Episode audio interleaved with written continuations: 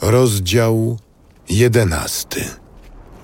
Wówczas zabrał głos Sofar z Naamy i rzekł. Czyż nie dostanie odprawy gaduła? A wymowny człowiek ma słuszność? Czy mężowie zamilkną, słysząc brednie?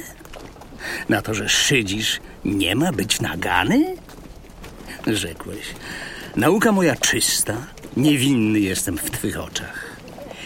Lecz gdyby Bóg przemówił i usta do ciebie otworzył, ujawnił ci tajniki mądrości, bo trudne nad wyraz są do pojęcia, poznałbyś, że Bóg zapomniał część twojej winy.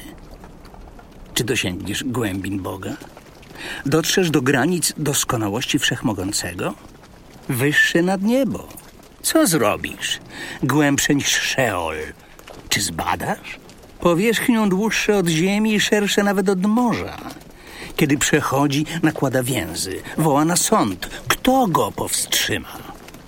Bo sam zna ludzi podstępnych, widzi zło, nie skupiając uwagi. Człowiek nierozumny nabywa rozumu, a źrebie onagra przeradza się w człowieka. A ty, jeśli skłonisz swe serce i rękę do niego uniesiesz, jeśli zło na twych rękach, odsuń je.